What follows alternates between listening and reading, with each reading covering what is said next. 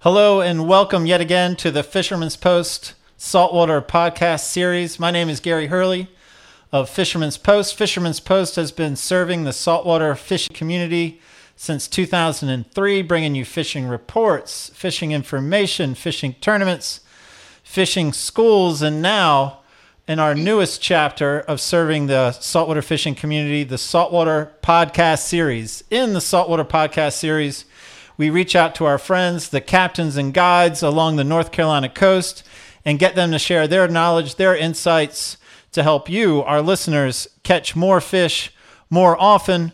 But really, the bigger goal isn't more fish more often. I think it's just to get you to spend more time on the water more often with more family and friends, making more memories. This week we have a red drum feature. We actually have a duo coming at you, a tournament fishing team of Rob Corley and Jake Kite. Captain Rob Corley of Sandbar Safari Charters and Captain Jake Kite of Inshore Addiction Charters. So they both charter out of the Swansboro area. They're both redfish tournament partners, and they are going to talk to us today about catching more slot red drum on light tackle. And it's going to be full of information. I feel like we're going to run out of time, but we're going to apply them for as much information as we can. I'm joined as I am every week, every episode, with my co host, Billy Thorpe of Thorpe Creative. Hello, Billy. What's going on, Gary? Good to see you again, man. Yeah, man, it's see you. always good. I- Always. you know, we have this standing date. You know, we get to talk fish, listen to fish, and and see what's happening. Learn about fish and learn about captains. That's my favorite part. Learning all these secret captain stories that we don't even get to share. And some we shouldn't share. Some of these stories we shouldn't share. That's pretty true.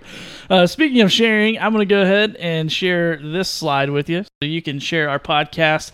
Uh, it's available on all kinds of different platforms Spotify, Podbean, Stitcher, Apple Podcasts, Google Podcasts, and YouTube as well. So make sure you subscribe to those channels. Um, and the biggest way that you can help promote the podcast is word of mouth. Share it with your friends. Uh, and be sure to share and go by and visit our sponsor, Marine Warehouse Center. Uh, I'm going to go ahead and play a little video from them, but awesome company to, to do business with if you're looking for a boat. So here's a little message from them. This is Robbie at Marine Warehouse Center, and we're excited to announce that we are the exclusive North and South Carolina sailfish dealer. Sailfish offers an offshore capable boat with tons of family friendly features. Whether you're a hardcore offshore fisherman or you just want to island hop, Sailfish can do it all.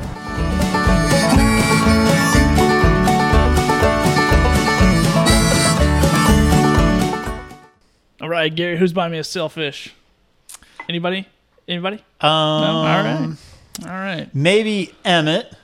And that is my segue My favorite part, probably my favorite part of the whole podcast right here. into a little known fact about Emmett Stovall, one of the owners of Marine Warehouse. And I think this is odd. This is certainly rare that Emmett is one of the few people I know that roots equally for both Duke and UNC. No. Nobody, Equally. Nobody does that. Well, guess which one? guess which one he roots for? I'd say he's a Duke fan. NC State. Uh, I, I mean, that was the obvious one, but I was going to See go what I did the there? grain. See what I did there? me. Gave you a Tricked choice, me. and it was not on the on the table. I'm going to show you a little fish picture, Gary. What do you think? I'd love to see a fish. Here we go. This is Lloyd Blackman with a red drum caught in the Cherry Grove area using a Carolina rigged pinfish. Pretty good looking fish right there. I don't think he released that fish. I don't know. No, no, definitely not. I think he enjoyed that fish for dinner. Released it to the skillet. Right oh, on. yeah. Awesome, man. Um, what I'm going to do is I'm going to set this up as I always do before we sort of transition in. Um, I want to make sure that Billy's paying attention while we're doing our podcast here. I don't want him to sort of zone out over there in front of that control board, pretend like he's pretend like he's paying attention.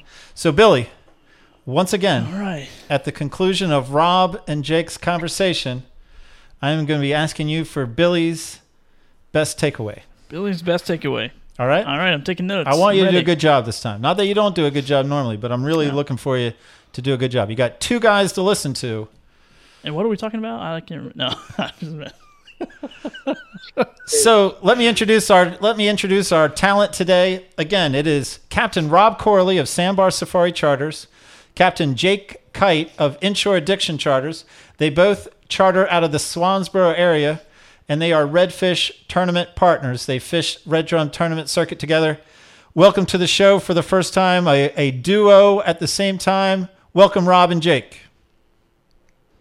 Hey guys, how you doing? How y'all doing? All right, you're there. We got two people on the screen. This is going to happen. We're going to have our first duo interview, and uh, We're doing and we're again we're going to be talking about catching more slot red drum on light tackle. And now, before I ask my viewers to sit through 30, 40 minutes of listening to you guys talk, I want you to qualify yourselves. I want you to answer the standard. Why should anyone listen to you talk about a red drum? Um, well, do you make somebody brag about themselves right when you get it started, Gary? That's tough. Uh, I've been guiding uh, inshore for the last 12 years um, and primarily targeting red drum, every other species too, but uh, a lot of red drum fishing.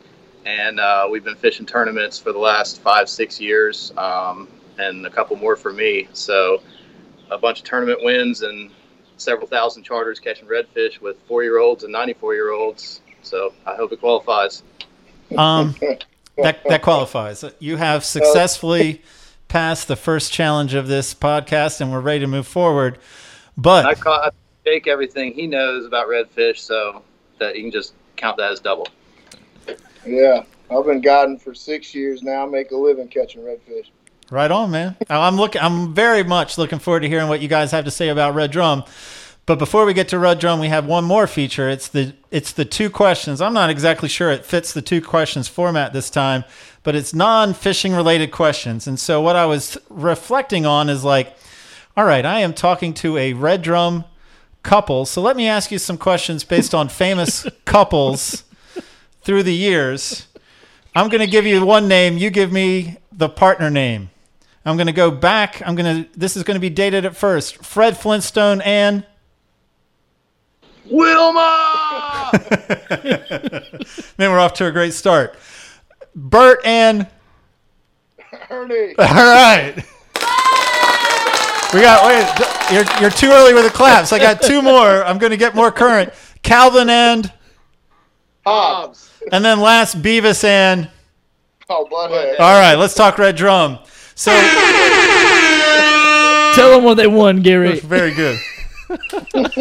So my understanding is that we're talking about catching more slot red drum on light tackle, and we're going to cover such areas as bait versus artificial, high tide versus low tide. We've got a lot to cover. Um, I'm going to leave it up to you guys. Like I, I know you guys are well versed, and my job is to sort of stay out of the way and let you do what you do. So I'm going to leave it to you. Where are we going to start this conversation?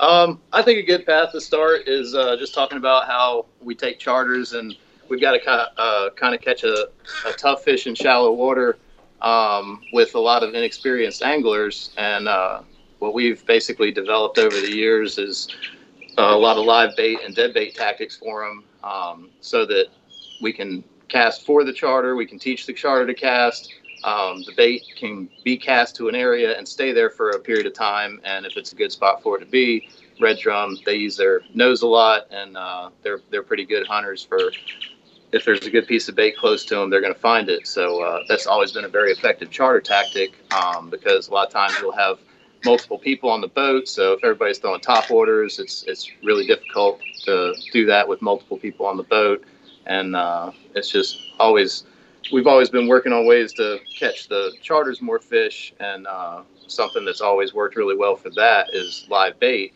And then if I'm going by myself and I want to catch a redfish for fun or, or my one for my limit to eat, you know, I'll catch them on top water because it's the best strike uh, on the inshore that we got, and it's, it's a good time. So it really depends on how many fish you want to catch and the experience of your anglers, um, and what kind of day you're having.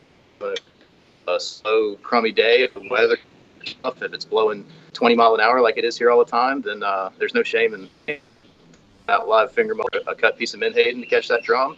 And if you want to go on a technical fly hunting mission and catch them on a six weight and a, a fly, then then that's a good way to do it too. So it's just sort of depends on how you want to fish for them. All right, so I guess what we're doing is we'll look at different locales, we'll look at different conditions, and then you can tell me the different options that you sort of go over when you do it. And I think one of the cons, eh, you just threw a lot at me. I was trying to keep up. I mean, I knew you guys were going to be full of information. So I think you said something about shallower water. So maybe that's where we start, I guess, like whether it's high tide or low tide or whether it's shallow water or deep water you take it you take it from there and then sort of walk me through your process of how to best target that particular condition and, and how for high tide how that would differ from low tide or deep water how that would differ from shallow water Sure. Um, Bait placement. Yeah, bait placement makes a big difference. Um, right now, this time of year, we're fishing a lot of shallow water. Uh, the majority of the drum have moved into the backwaters uh, from the surf where they winter over, and up in the rivers, they're starting to be more active coming out of the creeks uh, and into the, the shallower, broader parts of the river. And so, most of the areas that we'll target drum over the next three, four months uh, until the fall um, are going to be less than three foot of water, less than four foot of water, depending on the tide. So we're going to be targeting them in shallow creeks and shallow bays uh, and on flats in the rivers. So our primary tactics are going to shallow water to find these fish, and then um, our bait placement, like Jake was saying, you know, what do you want to do on high tide versus low tide? If we're if we're in a bay uh, in the marsh with uh, some oyster structure and stuff around, like just I don't know, tell us about like what you like to do on high tide versus low tide with where you put that bait. Oh yeah, doesn't yeah. matter whether you're fishing artificial or live bait. Either way, you want to target where the fish are going to be, and when you got a high tide, those fish are going to be up close to that grass, and and when you got a water tide, you're going to fish out on the ends of those points. I never even notice except for on a real blowout tide. But you want to want to get your baits where the fish are. That's the important part, and that time on the water, you'll figure that out as you plop a bait in places. But the higher the water, the closer to the grass. The lower the water, the farther off the points you need to be. Yeah, it seems like as soon as they can hit that grass, um, they do it. And just uh, kind of going at low tide and looking at, at different spots on low water and seeing, you know, if there's mud against the grass at low tide or if there's a foot of water against the Yep. grass at low tide. Um, on low tide, you're going to want to fish that place with a foot of water against the grass. You know, you got that you got that little bit of water they can get into. And on high tide, you might want to fish the place that has no water up against the grass on low tide because they're only going to be there once that tide fills up and they can get up on that edge.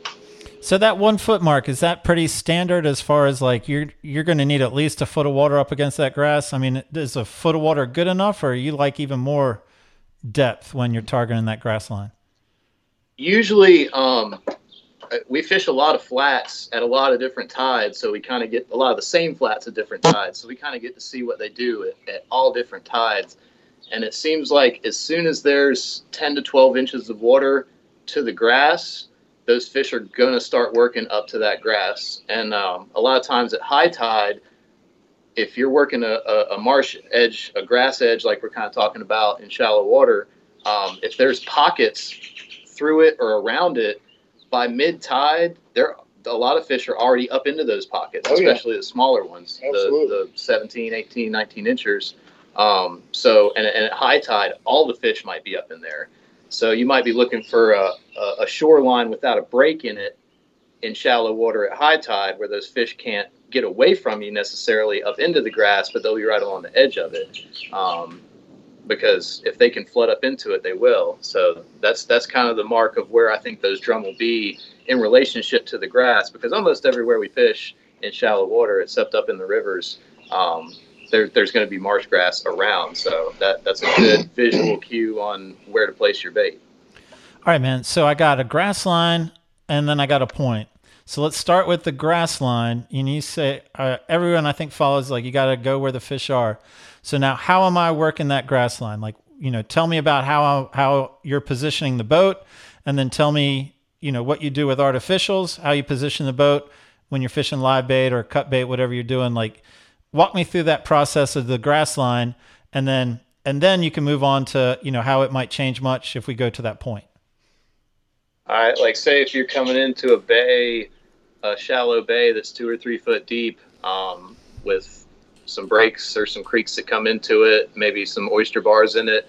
Like if you come up in there, what what are you gonna where are you gonna be plopping baits? Where are you gonna be working those top waters across at mid tide? at mid tide, probably at like the corners of those pockets where it goes up onto the shallower water, run it up in the shallow water and out past the points that of those pockets there on mid tide because they're probably the big fish probably aren't quite up there in that foot of water yet, but you'll catch you a you know 17, 18, 19 incher something like that. But I'm going to work any point, any piece of structure, grass line with scattered grass that is going to eventually be flooded up. You can almost guarantee the fish are going to be looking to get somewhere in there so they can get up on the next level once the tide gets where they want. So you're going to hit the scattered grass edges and, and mostly any points or rounded off edges of those um, little what I call scallop bays. And what artificial am I throwing? And what am I doing to best present that artificial? And then transition to live bait. And what am I throwing live bait wise, rig wise? And how am I presenting that? Jake's been smacking them on top waters the last couple Yeah. of days. Tell him what you've been using. Yeah, man, I, I throw a topwater uh, bass rig actually, like a skitter walk, and and it's just you know like I was saying about the points and you know working the scattered grass. You want to throw that topwater past where you think the fish is, and get your line to lay right so you can work it to the fish. And if you work it right past where that fish is should be, and if he's there, he'll eat that bait. If you're throwing a jig, I like to throw the jig just on the point. It's almost like a I don't know. It's like it surprises them. They look at it and they see it a little bit, and then I've had them chase them off the points. So, uh, top water, you want to go across the point, across the oyster rock, work your way back. Um, jigs, you kind of, I just, I like to throw mine up there and let them fall in nice and slow and flutter down and and and work just uh, like that. Yeah, I think the jig you got to kind of put a little bit closer to his nose. It's got a quieter splash and entry, and the top water he can obviously see and hear from a little further away, um, without a doubt. But uh, there's definitely there's definitely some big differences in what a drum will react to with a top water or a jig or a live bait in, in any different situation. Sure. So some of those topics are really neat to cover. Um, if you guys want to talk about some of that, like like what a what a redfish will do when you throw them a top water versus when you throw a, a, a finger mullet on a Carolina rig over there. Yeah, I'm I'm in. That's what I want to hear, man. That I mean, I'm hanging on everything. This is good. So so uh, there's there's been tons of times where I'll pull up to a, a shoreline in a shallow bay and there's some redfish there, whether it's a pod of five or six or it's a school of fifty or whatever, uh, or it's two. A lot of times it's none. So I might have to go to three more shallow bays with a shallow shoreline to find them. But uh, eventually we'll run into some. But there's many times where I'll throw a top water, especially when I I, I was uh, fishing a lot more artificial when I started 10, 12 years ago. I was fishing mostly artificial. Um, and I found that there was a lot of places I'd throw a top water across. I might get one blow up. I might not get any blow ups. Uh, and then I'd pitch a finger mullet or a piece of cut bait or whatever the time of year dictated, uh, what bait I had on board dictated, and I would catch that drum. Oh, and yeah. uh, it, Jake will tell you I've done the same thing, Over- throwing jigs and jigs over and over and, jigs. over again, you'll find that your most effective way of knowing if a drum is there or not is with a piece of bait, a live bait, a chunk of bait. Um, but the more fun way of catching them is on the artificial. Absolutely. Um, and a lot of times, jigs and, and top waters can be great for searching out new areas to cover ground quickly because the way we fish with uh, Carolina rigs and, and popping corks and other live bait setups is you're going to set up on a, a point, a shoreline. You're going to spread out three or four baits, maybe five even, depending on how many people you got on the boat. And you're going to sit there for five minutes with those baits out and see if, if it happens. Because the quieter it is, the less splashes, the more likely those fish are going to be happy feeding and roaming around looking for your stuff. And then uh, if it doesn't happen, maybe you give it another round, and then that's 10 minutes. And it's, it's excruciatingly uh, slow if, if it doesn't happen. So it's a lot more fun to flip a bait out there and cover ground and stuff. So if, if you're trying to move through a larger area, uh, find new water, work different points kind of quickly, the best way to do it is with that artificial. And uh, a top water is great because you can get a, a visual blow up without even hooking the fish. You can you can get a good sight on if they're there or not. That's a good point. Yeah, you know exactly where those fish are hanging on that structure. You run a top water over them. You know if they're ten feet off the point, if they're on it, if there's a little channel somewhere, especially on the low side. Yeah, and if you get You that get blow up it. on if you get that blow up on top water, then you can log that in your memory, you know, Yep. go back to it later, or you can pull off of it a little bit, stop, wait a couple minutes, pitch a couple live baits over there, and you'll know if they're there for sure or not. And then you'll start to find out how many are there because if you catch one or two on a top water off a point and you've been there fishing it for an hour, you might think, oh, there was a couple drum there. But if you sit there for an hour and fish live bait, you might find out, dang, there was 20 drums sitting there, and I caught eight or 10 of them in an hour. Uh, but the only the only time you're going to catch a ton of redfish on on artificial in the shallows is if they are fired up and they are schooled up and you're just catching the right time of day the everything all the conditions are perfect and those fish haven't probably seen other anglers recently and um, I'll, I'll see it what what would you say a redfish school does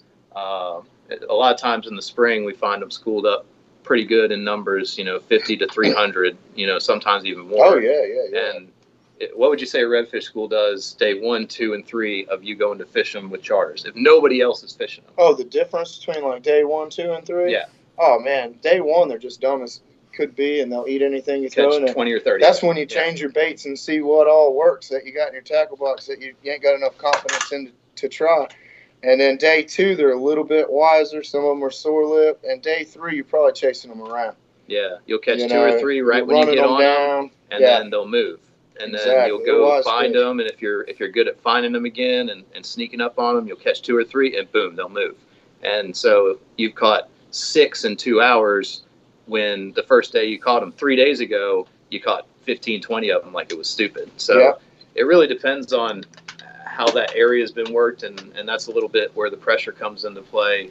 Um, and it, it's weird because uh, that school could move two days later and show up in another place, and the first person to find them there will experience that same bite that you experienced that first day you found them.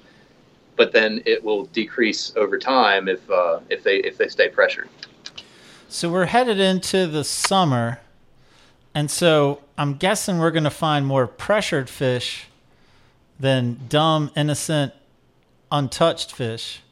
Yes, but the beautiful thing about the summertime and uh, something that we we talk about all the time, like we used to love the winter and the spring because the redfish were schooled up. You could go find Right. seven different schools. You could bust them up all you wanted to. It wasn't a big deal. If one school wasn't eating, you'd go to another one and they'd chew. But now the pressure for inshore fishing in all of North Carolina has has increased. I've lived here my whole life, and, and I've seen it in the last 20 years explode with the number of people fishing inshore, and uh, especially in the last 10 years for redfish. And uh, the summertime used to be like, oh man, they're going to scatter out. It's going to be hard to, you know, go catch 10 of them or something in a day. But now we crave that summertime bite because it does scatter the redfish out. And Absolutely. it, we can go fish five or six different spots in a, a half day trip or, you know, a, a day's fishing and, and catch red, a couple redfish in every spot.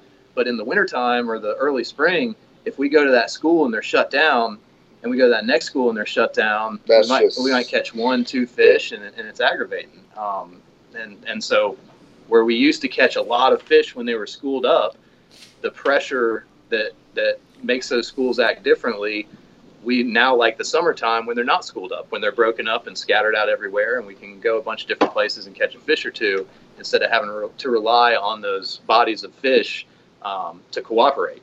So Yep, I agree, man. Yeah. You can go anywhere during the summertime. I like that's when I like to throw the top water baits the most. When you can catch them, you know, catch one fish on every four points, you to get across there correctly. That's fun, and they spread out. That's when you need to know the water the best. You know, you need to know how to get in there to fish certain areas that you know not everybody's trampling around in when they're schooled up. And that'll, that'll make you a better angler right there. Yeah, most definitely, and and that's a, a thing with we, we're talking about top waters a lot. We don't ever fish top waters in the winter for them. No, Really they ever, won't swing like on it. They're too A slow. really really warm day where you find a school and the first couple casts across and they might whack that thing, but we usually don't start fishing top waters till late April, early Like, May, Yeah, and, about now and we don't year. usually let our charters throw top water until June. that's a lot of hooks. Till June, yeah.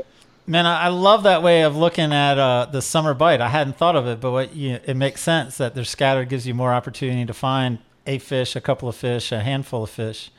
Um, yeah, absolutely.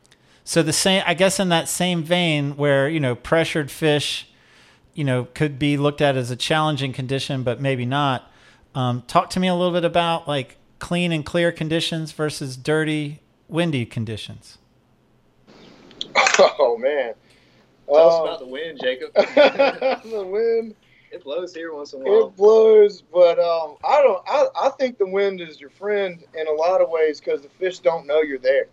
You know, if you know where fish are, you can understand what your the terrain or the the environment that you're fishing, and you can approach it correctly with the wind.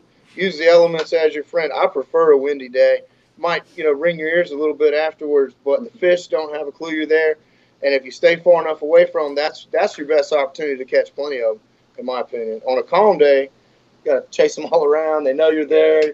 Somebody, you know, slams a lid on your boat, or you stomp around too much, and and they're up, and you can watch them hump 200 yards away from where you are, and no idea that they would ever go that far, but they will on a My- slick day. My ideal day would be like medium clarity and medium wind Oh, yeah, because a little bit of wind helps disguise you. Yep. Um, but if it's blowing too hard, you can't throw artificials really Oh, hardly yeah, at all yeah, unless you're throwing straight downwind. Um, and uh, on a, a super clear, calm conditions, you can see the redfish, and it's good for finding redfish, but it's not always the best for catching them. Yeah. Um, so like you know, like I said, medium clarity, medium wind is is like prime conditions. I And was- uh, it definitely helps disguise you yeah. uh, when that when that little bit of chop is on the water. I remember a charter like my second or third year of guiding where uh, there was a place, a shallow three foot bay where I'd been on some redfish. There was a little pod of 15 or 20 of them in there and some scattered fish too. And I went in there and caught the crap out of them. And I went in there a few days later or a week later and it was slick, baby slick calm.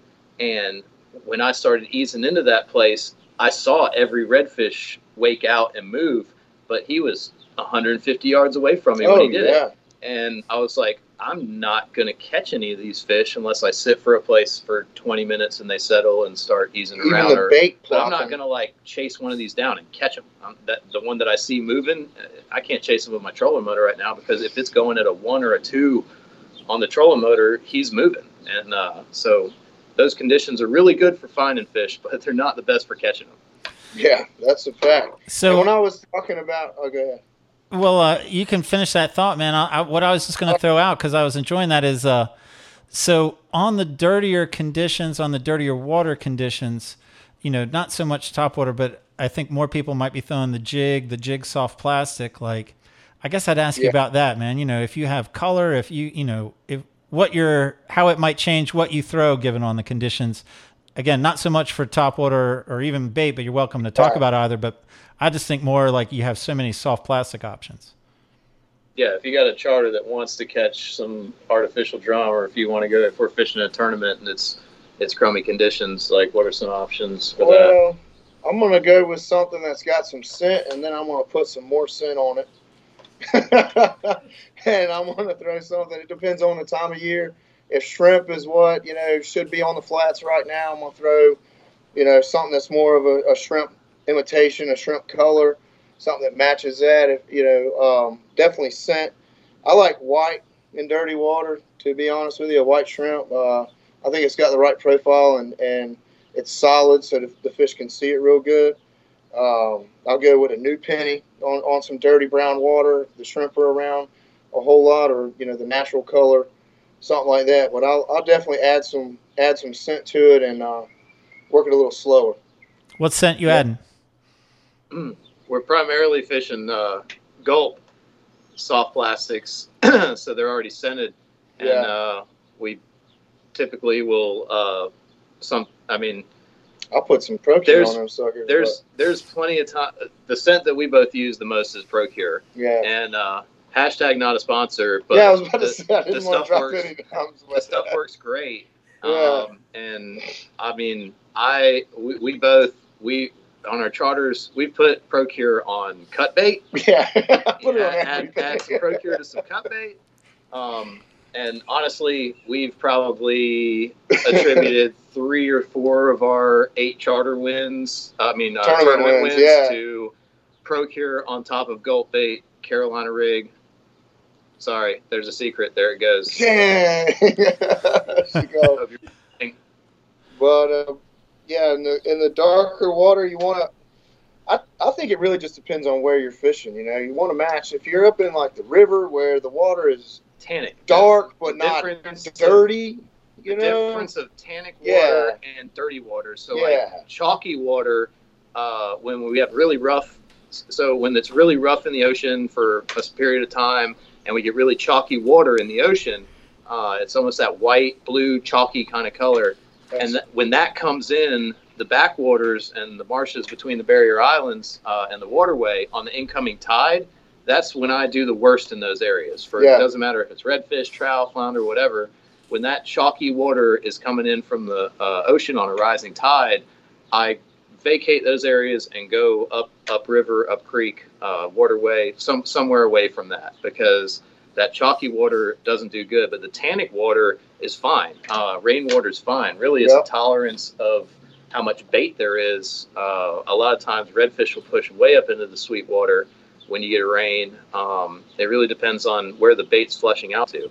Uh, earlier in the season, spring, uh, early summer, the bait's flushing out of the upper reaches of the estuaries, and later into the fall, uh, it's it's further pushed away from those areas. So when we get a lot of a lot of rainwater, um, so, so I guess a way to put it would be rainwater is treated differently uh, as as dirty ocean dirty water, water, yeah. is for us. The way we, we target redfish. And clear water, though, we I try to match whatever's going on out there. You know, clear water, I'm gonna throw something like a, a bait that looks like a mullet. It's got some eyeballs on it or something like that to kind of get them to maybe draw off of where they're at to come look at that bait. You know, get an idea because you can get a little shimmer out of it now. There's there's very few times when redfish can see better than they can smell better Right. in, in our waters. Right. Uh, and if they can see better, uh, like a live target mullet, um, Yeah, absolutely. There's there's been times where I'll never throw that bait, but like when it's crystal clear for some reason they love it, and I think it's because they can see it real good. All right, you've given me some. You've given us some good insight on artificials. You know, some smell, some different techniques with that. And while you've mentioned bait, I haven't really pushed for any details on bait. I know a lot of people watching this podcast like to fish with red drum for red drum with bait. So help me out. Give me a little bit more information on bait fishing insights. And again, what I would say is focus a little bit more on the summer months. And what I'm specifically looking for, I guess, although I'll go wherever you want to take the conversation, is cut bait versus live bait. And if it is cut bait, what kind of cut bait? And if it is live bait, what kind of live bait? What kind of presentation? Typically, in the uh, colder months, we like to use cut bait and uh, chunks of crab. And then in the summer months and the fall, we like to use live bait, mostly based on what's available. Uh, we can catch finger mullet, shrimp, menhaden, um, a, a ton of stuff in the summertime and the fall. And uh, in the winter and the spring, it's much more harder to come by. So uh, what we usually do is uh, cut bait in the winter and the spring. You can catch mullets way up into uh, brackish areas, way up in the estuaries and in uh, shallow creeks and stuff. And then uh, once it starts to warm up in the summertime, you can catch finger mullet and menhaden just about anywhere. Um, really, the big determining factor of when we stop using uh, cut bait is when the pinfish show up and the, the crabs really start coming out. right. Yeah, I mean, Yeah, that's definitely the advantage of a live mullet. It stay alive on the hook. Out there kicking, give you another, you know, four or five minutes of a bait, a good solid bait in the strike zone versus something that's getting pulled off the hook or, or eaten off the hook, like cut shad. So you got to play into what's going on out there actually on the water. When the pinfish show up real good, throwing a piece of frozen cut mullet over there, it works, but you know it's soft. You want to start looking around, covering water, and looking for your baits, looking for your shad that are in early if you can find them. They work great. Looking for your mullets and your creeks and your little river cuts and eddies. You know, anywhere the tide makes a, a little back eddy or something is liable to have you know some mullets. You'll see them early in the early in the season. You'll see little bitty fry mullets. You know, and if you go back to those places, you know, another month, month, month and a half later, you're liable to find some, you know, catchable Ford. Uh, you know, you don't want a really big live mullet. You don't want a really big live mullet. You know, you want something that you know, get that you can cast good and will get out there and make some noise and try to get off that hook, and that's going to draw that uh, fish in there to get. Yeah, I, I- I think that uh, during the early season in the late spring and early summer, Um, we use a lot smaller baits compared to what we use in the late summer and early True. fall. True. Yeah. Because Um, we're matching what's actually out there. You know, what you're catching is what they're they're feeding on. So yeah, and uh, the size of the cut bait is, is something that's kind of important because you want something that the fish can smell and see, uh, but you don't want something so big. We're, we're talking about catching mostly slot fish, uh, Yeah. and so you don't want something that's so big that they're not going to be able to get into their mouth and uh, get a good hook up on that circle hook. I, I like to use like a, a matchbook is about the perfect size for uh, what Any you want a cut bait, redfish. a, a cut bait to be, and then that can catch an 18 incher, that can catch a 30 incher, no problem. Well, then let's. Uh, we're gonna have you back, but let's wrap up this episode. And the way I like to wrap up the episode is like, you your choice, man. You can give me some final thoughts on red drum fishing, something that you wanted to say that I didn't quite get to, recognizing that we're gonna have you guys again. You know, have you back again. But uh, how about it? Let's wrap this episode up. Give me your final thoughts. Help those guys out that are watching this podcast. They want to go out and catch some summer red drum. You want to catch a summer red drum? Go catch you some finger mullet, put it on a Carolina rig with a one ounce weight and a circle hook, and throw it close to a piece of grass on high tide, and uh, you will have a good chance of catching a redfish. And then when you want to refine your tactics, uh, go and, and look more in depth about some of the things we talked about and catch our next episode because we could talk about redfish for oh yeah, hours. there's thousands and thousands of things we could talk about and little tips and tricks and But uh, nothing beats Tom on the water and pay attention to where you're fishing and where you're putting your baits. You know, if you're throwing a bait out there and you forgot where it landed, you're not doing yourself any good if you caught a fish. You don't have a clue where to put the next bait out there. You know, you can't work them like that. So And if, if you throw a, bait, especially if you're still fishing with cut bait or, or live bait, uh, like we were talking about here at the end, if you are going to be sitting somewhere for five minutes, you want it to be in a good spot. So you want to make sure your bait placement's good. If you throw a cast and it doesn't quite, I mean, there's there's been a number of times where either of us have been in a tournament or on a charter and we've thrown a cast out there uh, on a Carolina rig that was a foot to three feet off of exactly where we want it.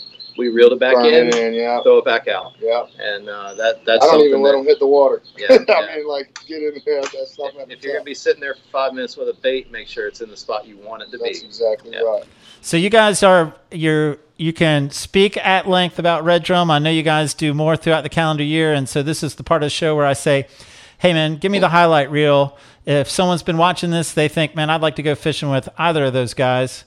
Or in this case, they might be thinking, I want to go fishing with both those guys and just letting them bounce off each other. But if they want to go fishing with you, walk me through the uh, walk me through the calendar year. Like, what are you guys targeting in the spring, the summer, and the fall? Give me the quick highlight highlight reel, please.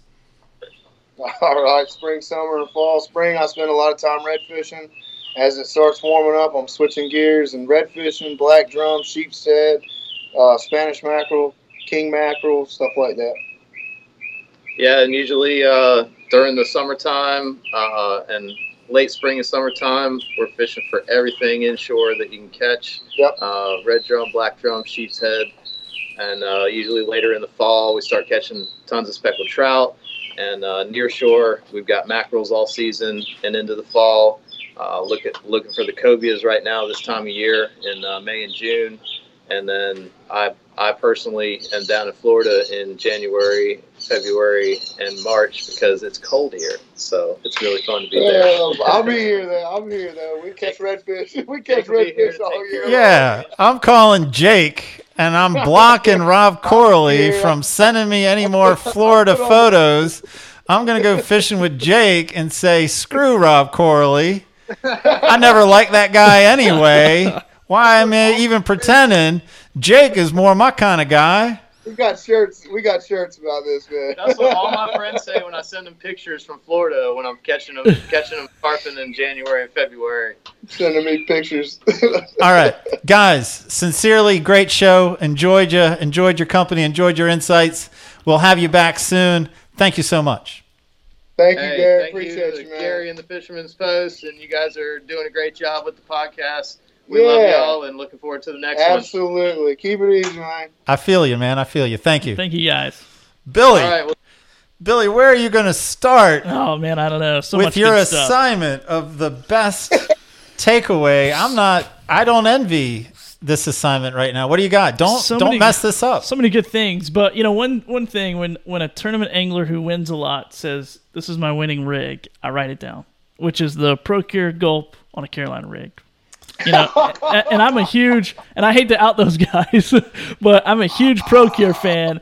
I put it on, and before I even go to sleep at night because I like it so much, and so I was pretty excited to hear that. And I don't fish tournaments, so no worries. But I'm sure somebody does. I thought they put Procure on cut bait when they go the oh, tournament Oh, yeah, fishing. yeah. I thought that's what they just admitted to. oh, that's what it was. Procure on cut bait. Yeah, I got it wrong. Procure on everything. And where do you put? Procure on everything.